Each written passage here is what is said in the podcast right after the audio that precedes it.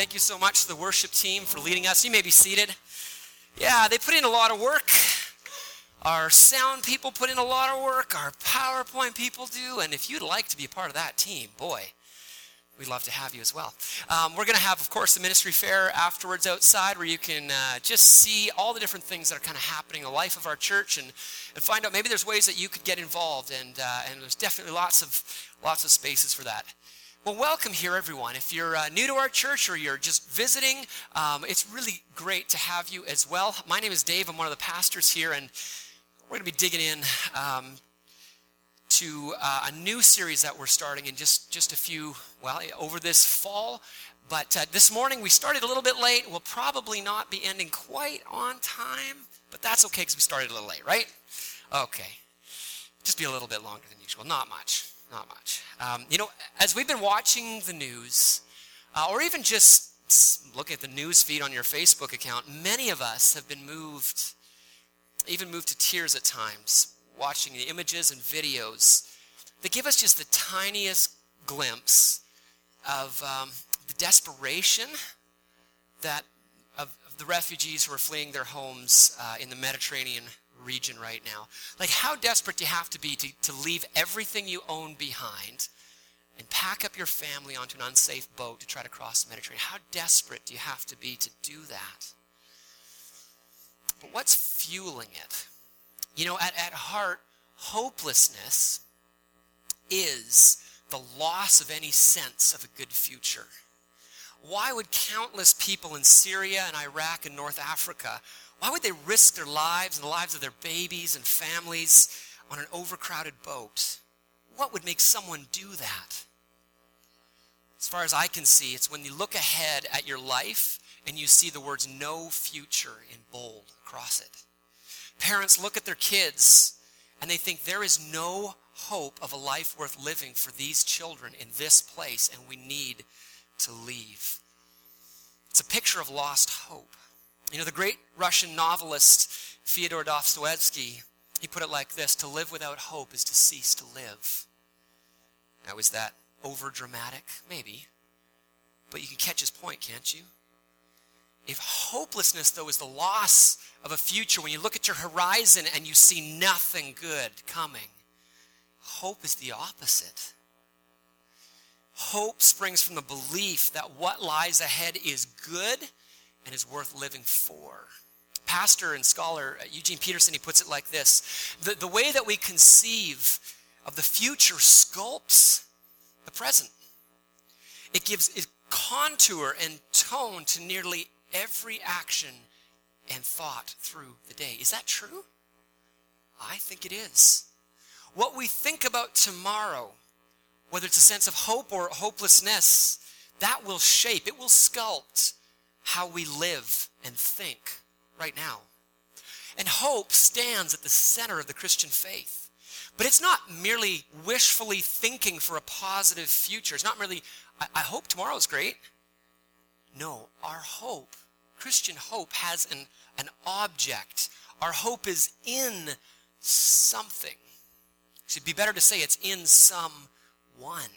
Again, Peterson writes The Christian faith has always been characterized by a strong and focused sense of future, with a belief in the second coming of Jesus as its most distinctive feature. From the day Jesus ascended into heaven, his followers have lived in expectancy of his return. He told them he was coming back. They continued to believe it for Christians, it is the most important thing to know about the future. You know, at, at, at, this moment, some of us might be thinking that the most important thing to know about our future is what's for lunch. Uh, or more seriously, maybe it's will I have a job when I graduate? Or what's coming down the line for employment? Uh, will I be able to maintain my job in, in the future? Or maybe for some of you young adults, or maybe not just young adults, do I have a hope of a marriage prospect. Those are the sorts of things that we're hoping in. And you know what? They might seem like the most press, pressing issues of your future, but they aren't. They're very important. They matter. But they actually pale in comparison to knowing that Jesus is coming again to make all things new, to make things right, to judge sin and evil for what it is, and to bring about God's glorious future reign. What we believe about that, about Jesus and his coming, that draws a line in the sand for us and asks us, will you participate in the life of God, or are you going to keep working against it? What we believe about the future and what God will do in the future, that will shape how we live in the present. It'll shape how we speak what we do with our time and, and energy. It'll shape whether we have a sense of purpose or not. So here's why thinking clearly about God's future matters so much. If we drop our eyes from God's big picture of what He's going to do in the future, we will lose our nerve to follow Jesus, especially when things get hard. We'll lose our nerve to maintain our faithfulness to Jesus and His good news in our day to day lives if we miss what's actually on our horizon. Yes, what we think about the future will shape deeply how we live in the present. For a little band of new believers in, in the northern Greek city of Thessalonica, they need to focus again on their hope, their only true hope. They need to be reminded of God's good future, and that will shape how they live in the present. And you know what, folks? We need that same reminder as well. Living in hope. Today, we're going to begin our fall series looking at hope. Let's pray as we dig in. Father God, we thank you that you called the Apostle Paul and you shaped him into the sort of man. And by your Spirit, you empowered him to write this letter to this little church two millennia ago. And it's still speaking to us today. Encourage our hearts over this fall series. Encourage our hearts today. Help us to hear what you want us as the church today to hear through this text. In your name we pray. Amen. Okay, we're going to open up to 1 Thessalonians chapter 1, and I'm going to, this is not on my notes, but I'm going to make a little plug for like a text version of a whole Bible. If you have one, open up there. If you have an app on your phone, you can open that too. But I've been, I've been encouraging our young adults to bring their Bibles to church, their physical Bibles, because here's the, here's the reason why. Not because your text, your, your phone app isn't a good version or something. I'm sure it's a great one. But when we don't have the larger context in front of us, we can forget that the text we're reading is a part of a much larger story. And so, working with a text Bible, I think, is really important. The whole thing in your hands. So, that's just my encouragement. So, the rest of this series, all fall, everyone will have their Bibles under their arms. You'll be comparing the sizes, and it'll, it'll be wonderful. So, just bring your Bible to church next week. And if you've got it now, open up. If you don't, it's going to be on the screen behind me as well. Paul, writing the, this down, Paul, Silas, and Timothy to the church of the Thessalonians in God the Father and the Lord Jesus Christ, grace and peace to you. So, Paul is on his second missionary journey. This is kind of in the late 40s, likely. Um, and they've just been, if you read in Acts chapter 17, go home and read that. That'll kind of set up what's happening here. They've just been to Philippi, chapter 16 of Acts, and uh, they got beat up there, but they planted a church. So they've got a church in Philippi that kind of got chased out of that city. Then they've been working their way down, and now they're at Thessalonica. And Paul, as we find out in, in Acts 17, does what he always does. He starts with his own people, the Jewish people. He goes to their synagogue and he opens up the Jewish scriptures and he explains from the Hebrew Bible that Jesus is the Messiah and that, as, as he says here, that the Messiah had to suffer and rise from the dead. This Jesus I'm proclaiming to you is the Messiah. Paul's central message that Jesus, Messiah means king or ruler, has come. The Hebrew Bible itself says he would die and be raised again. Now it's time to trust Jesus, who has done God's rescuing, and trust him alone.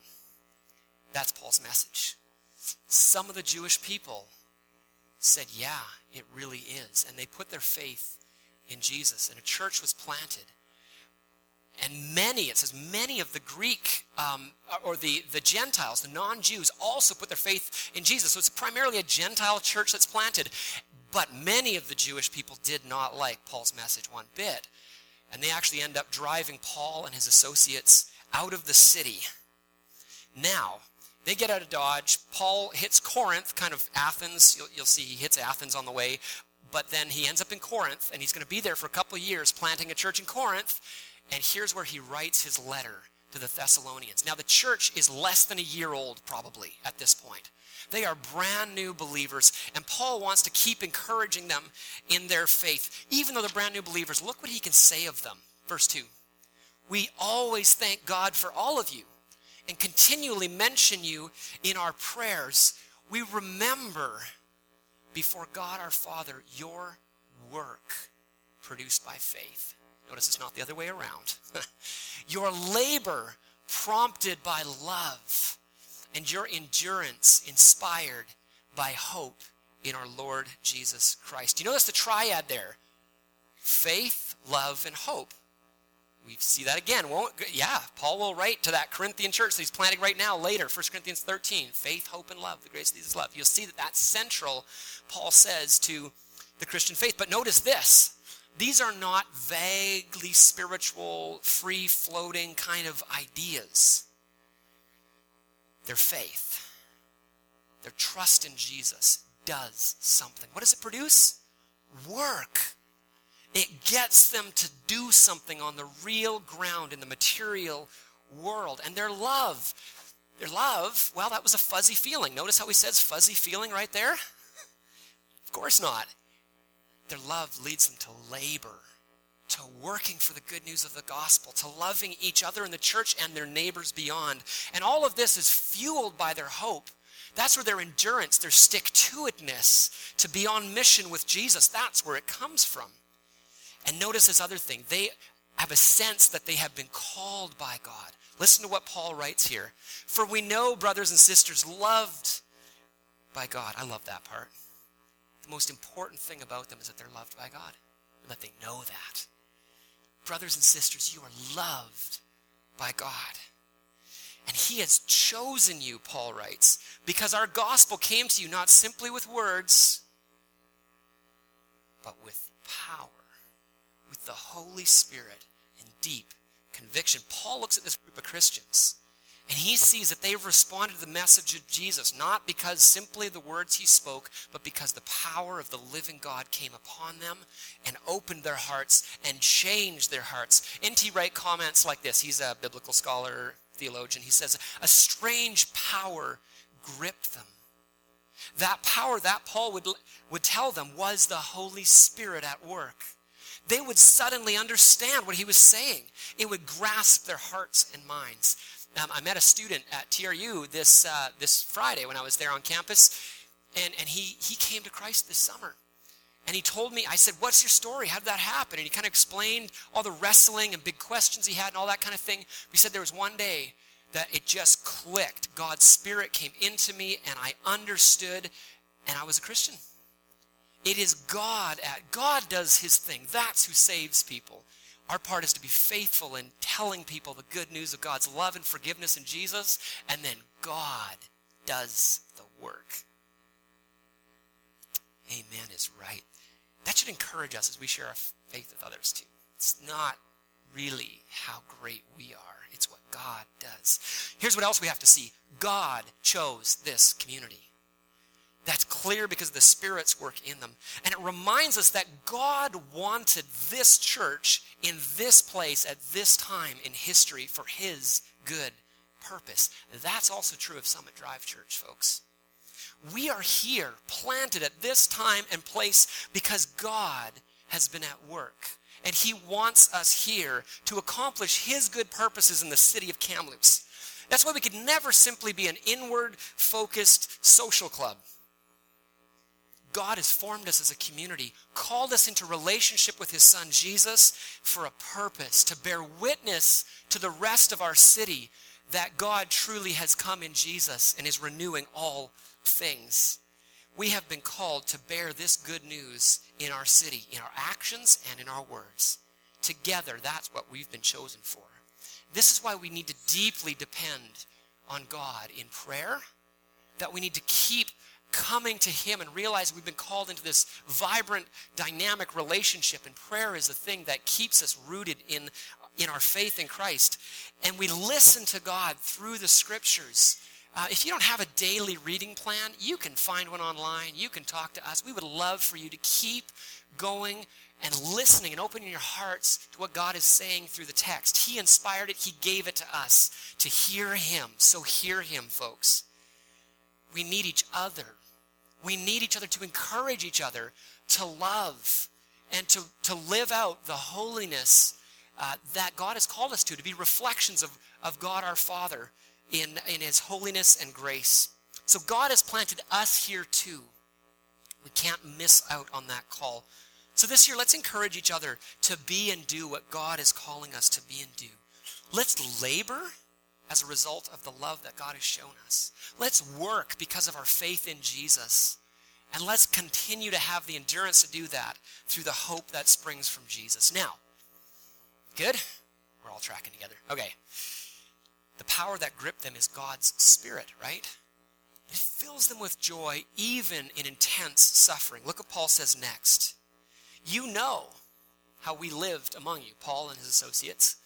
You became imitators of us and of the Lord, for you welcomed the message in the midst of severe suffering with the joy given by the Holy Spirit.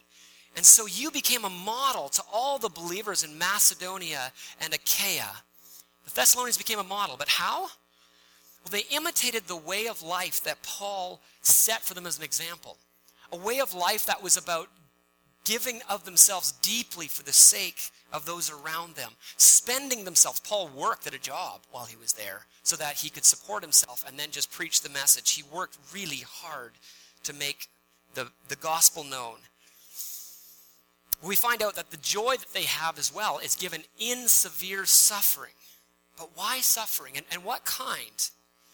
It's, it's possible that there was physical violence involved. Paul and, and his associates have already be, experienced physical violence. That's, that's possible. He doesn't say that's the case, so, but it's possible. But here's some other things we need to consider. Um, in North American culture, some of our highest values are going to be around healthcare and the economy, right? Like, what's life if we don't have good health to enjoy it? And what's having good health to enjoy it if we don't have the time and money to really enjoy it? Those are North American cultures. Those are our highest values, typically. Not, hopefully not of Christians in North American culture, but that's North American culture. In Greco-Roman culture, it was different. Their highest value was honor, and the thing to be avoided was shame. People would rather lose their health and lose their financial security if they could keep their honor. Thessalonians, when they turned to Jesus, that meant they became an object of shame in their culture. Why? A couple factors. Thessalonica was steeped in idol worship, the worship of anything other than the one true God. Day to day life in the Greco Roman world revolved around trying to win the favor of all of this pantheon of gods to try to appease them. See, they weren't kind and benevolent gods, they were seen as kind of fickle, often mean spirited, and so you couldn't do enough to appease them. So if you're going on a business trip, you've got to make sure that you hit the altar to a certain God and try to appease them with a sacrifice. Your uh, son or daughter is getting married. Again, a different God you'd have to go to and appease this God with sacrifices. And the whole way of life in the Greco Roman world focused around idol worship. Uh, the social fabric of the city was based around pagan festivals and the worship of idols. All of your business connections would be made once you're in that kind of scenario. If you turned away from that set of beliefs and practices, you turned away from false gods to worship the true God, you're turning away from your whole way of life previously. You're turning away from your culture. In fact, your behavior in turning away is critiquing those other gods and that whole way of life. And as a result, it, it, seemed like they were dishonoring Roman culture, and so they were written off. The, their culture disowned them, dishonored them. But I want to make the argument that the same is true today. Idols are no less prevalent in Kamloops than in ancient Thessalonica.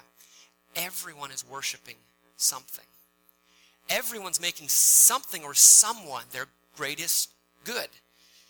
We don't get to choose if we worship, we only get to choose who or what we worship. Everyone worships all the time. I- idolatry at its heart doesn't really have to do with the statues. It has to do with loving something other than the Most High God as the first and best in your life. It's taking good God given things like sports, uh, health, our family, our relationships, money, status, good things. But it's taking these good things and making them our ultimate thing. The thing that we find our, our sense of security in, that, that we say, this is what makes me who I am. It's taking good things and making them our God.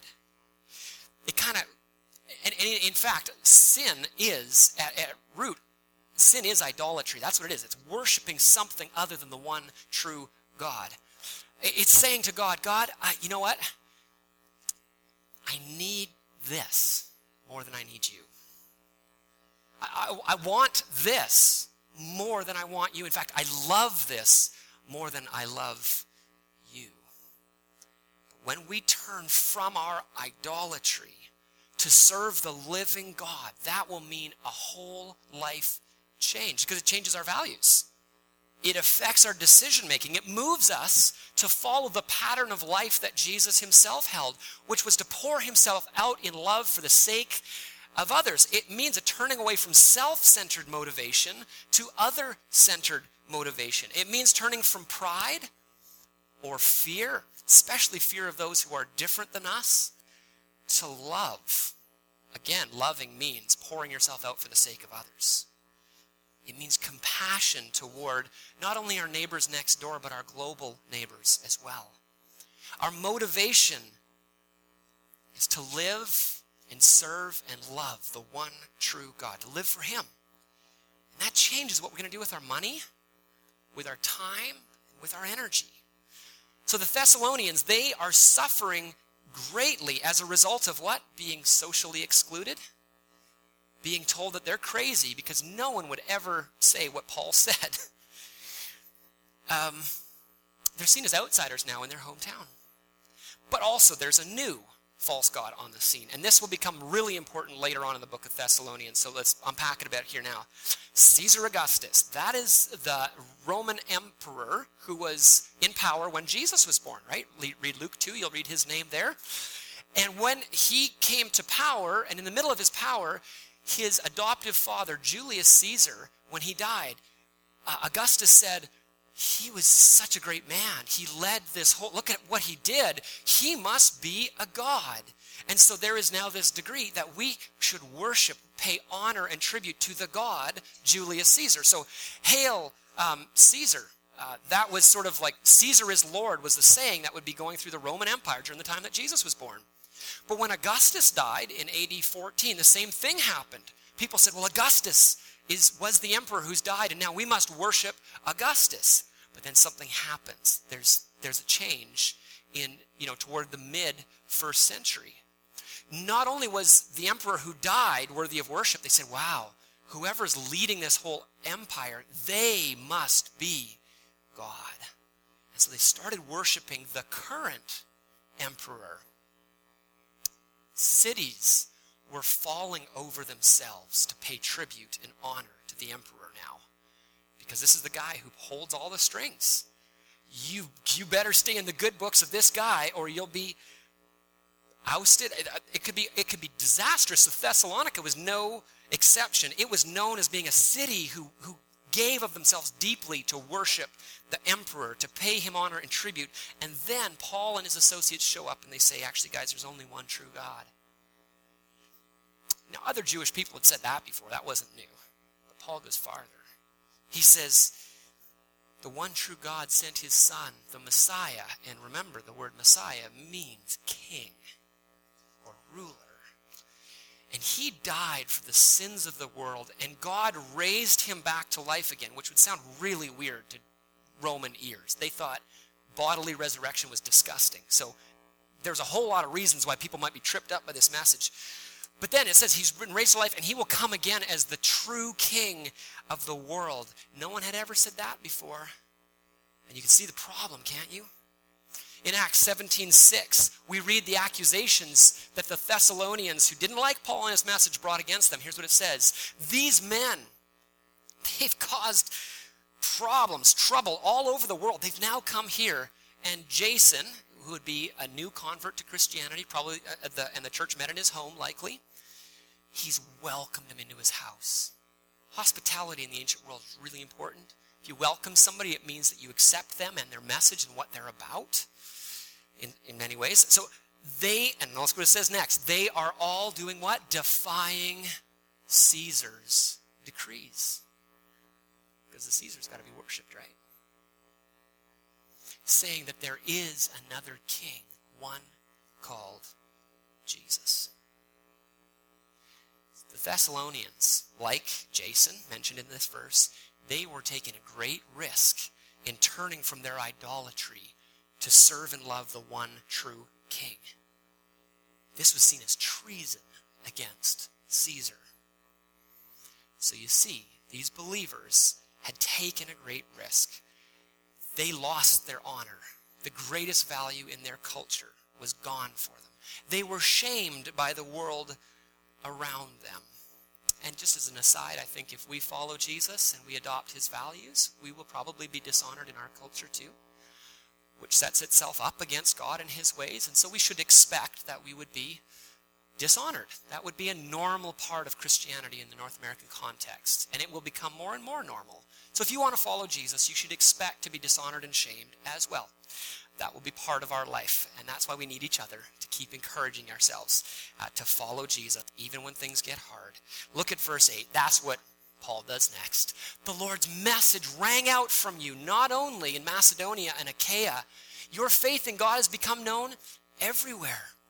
Therefore, we don't need to say anything about it, for they themselves report what kind of reception you gave us. They tell how you turned to God from idols, to serve the living and true God, and to wait for his Son from heaven, whom he raised from the dead, Jesus, who rescues us from the coming wrath. The reputation and honor of the Thessalonians may have been trashed by their neighbors, but Paul says, because of your love, your faith, your hope, and the endurance and, and work that you've produced, you have become known. Maybe in your culture you've been trashed, but among the other churches you've been highly honored.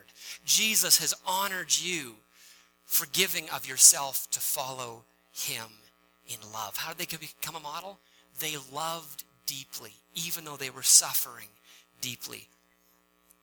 They didn't just love each other, they lived their not love their non-Christian neighbors too. Look at 3:12. This is 1 Thessalonians 3:12. Paul says, "May the Lord make your love increase and overflow for each other." Yes, we can't obey that if we're not in community, of course. We need to love each other. But then, and everyone else, meaning everyone else, no exception. So their hope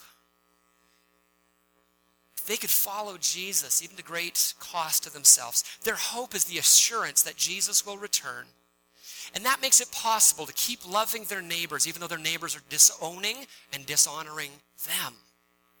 See, they believe that God will one day put all things back to rights. He will make things the way they were always made to be, and so they can just relax and get on with loving their neighbors and sharing the good news of the gospel. Look at verse 10 again. They tell how you turned from God to God from idols to serve the living and true God and to wait for his son from heaven whom he raised from the dead, Jesus who rescues us from the coming wrath. Is their belief that Jesus would bring about God's gracious reign, his reign of peace and love and justice that enabled them to follow Jesus even when things were hard. But we might ask, well, Dave, what, what about the wrath?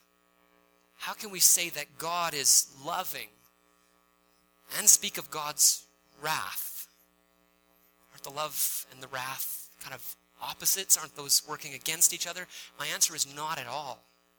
In fact, the goodness of God and the justice of God are not opposed to each other. How could we possibly call God good if He didn't oppose and deal with the evil in our world? If He just turned a blind eye to it? We look just back over the last century at all the things that have happened in our world, or just even the current situation with ISIS in the Middle East and the fallout from all of their terror. How could we possibly call God good if He didn't act to call evil what evil is and to judge it for what it is? God's wrath is his settled opposition to anything that distorts or destroys his good creation.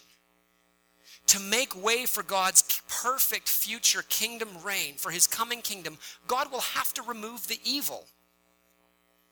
But then there's a real problem for me, and actually for you too. See, I know that evil isn't just out there, it's not someone else's problem, it's mine. My own heart has been poisoned with the propensity to self centeredness, but more than that, to greed, and dare I even say to violence. So the big question becomes how can God end all evil without ending me? Paul's answer is at the heart of the storyline of the Bible. That God Himself, out of love, takes on human flesh. His Son Jesus becomes one of us. And out of deep love for us, Jesus, the one who lives a sinless life, gives up his life on a Roman cross. His life is broken apart to pay for the sin that my life and my sin have earned for me. And through his death and resurrection, Jesus is able to give us his sinless record. He changes it, quid pro quo, this for that. He takes my guilt, I take his righteousness. We're forgiven, restored, put in right relationship with God because of Jesus. God can and will end evil without ending us. That makes my heart leap with joy. Here's how N.T. Wright sort of summarizes this chunk. There would come a time of great distress, a time for which the only words would be wrath and fury this strange and dark reaction of a loving and holy God to all that distorts and defaces his world. But though this time of wrath will surely come, Jesus himself will deliver his people from it. That was central to the hope in the first Christian hope in the first century, and it remains so today. My hope, our hope as a church, is in the gospel of Jesus that though God will end evil one day, because of Jesus, he won't have to end us. We can be in the loving relationship with him we were made for. Here's our practical point. What's the natural outflow of this hope? Well, knowing that Jesus will one day return and finally and fully usher in God's kingdom frees us. Free? How? Here's how. I don't need to be anxious about the future. And that frees me from self centeredness in the present. If Jesus will return and set up God's good, gracious future reign, I don't need to build my own kingdom on my own terms in the here and now. He is building something far more glorious, everlasting, and actually, as a creature, I was made to live under His gracious rule. How could I do a better job of this than God can do? I don't have to work for myself anymore. I can get on God's page and work on what He's doing. That is freeing for us. We know our future is secure, it's good.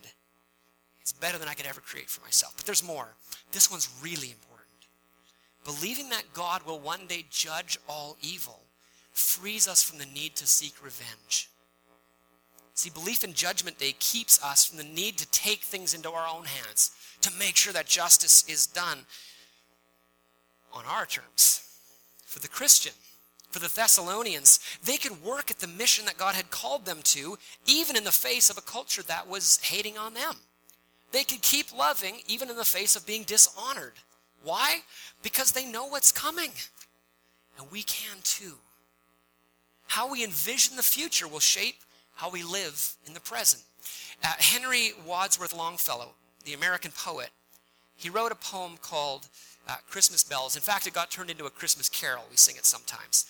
He wrote it on Christmas Day, 1863. You need to know this is right in the middle of the American Civil War. Uh, Longfellow's son, kind of against his will, against Longfellow's will, he signed up to fight in the Civil War and he got really badly injured in November, just before this Christmas. Uh, Longfellow also lost his wife in a house fire not long before that. How'd you be feeling that Christmas? So he goes, Where's the hope? He takes his pen and he puts it to paper. And this is near the end of Christmas Bells. He says this It was as, as if an earthquake rent the hearthstones of a continent. He's talking about the violence of the war that he saw around him and what it was doing to homes. And made forlorn the households born of peace on earth, goodwill to men. And in despair, I bowed my head. There is no peace on earth, I said, for hate is strong. It mocks the song of peace on earth, goodwill to men. Then, then pealed the bells, more loud and deep. What did they say? God is not dead, nor doth he sleep. The wrong shall fail, the right prevail with peace on earth, goodwill to men. Folks, right in the middle, we might be tempted in the middle of the despair we see in the world to say with Longfellow, For hate is strong. It mocks the song of peace on earth. We might be tempted to say, What's the point of working for the good when it seems that evil keeps outstripping the good? It seems like it's winning out.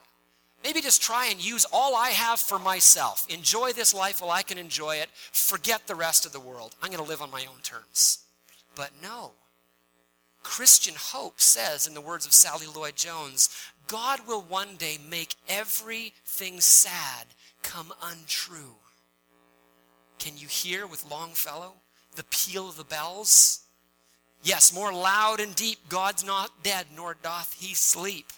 The wrong shall fail, the right prevail, with peace on earth, goodwill to men. Can you trust that God will repair what we, his loved but fallen humanity, have broken? That is the hope that Longfellow fixed his heart on. That in the face of hate and evil, he would believe in the goodness of God and the good future that God was bringing. And that changes how we live, how we think, right now. Our hope that God's love is stronger than evil, even in all the evil our hearts can dream up, it leads us to action. It means that in the face of the tremendously difficult and confusing refugee situation, we can live with hope, and in fact, we can be agents of hope. God is not sleeping through this one. He's calling us to respond. He's chosen us, his church, Summit Drive, to be, as we sang this morning in that song, we are the hope on earth. That is literally true. Jesus said to his disciples, um, John 16, help me out here. You will do greater works than these, Jesus says. Why? Because there's like 2 billion of us. And we've got the same spirit of God in our hearts to work for toward his kingdom rule. Imagine the church released for mission to be and do all God has called us to be. That is who we are. We are literally the hope of God on earth for your neighbors. They need you. They need us. If we don't be the church, there is no other plan that God has. That's who He's made us to be. I'm going to ask Vanessa Purvis to come, and she's going to share uh, just some of how our kids are uh, going to respond um, and have responded in the face of um, what seems like hopelessness, and they've responded with hope. Is that thing going to come on? No, it's not. Let me, let me give you this one. Uh, work with it. Sure. It's red. That means the battery's dying. Go for it anyways. Okay. Can anyone hear me? Yes. Okay, over the past year at Awana, myself and the other leaders have really felt a need to focus more on missions. We've been talking to the kids about current events facing many people around the world who live in difficult circumstances. Most of us here living in Kamloops cannot imagine living in a place where there is no safe, clean water supply, or where our parents have died of AIDS, or have even abandoned us, or where we have no Bible to tell us of God's love and hope in our language.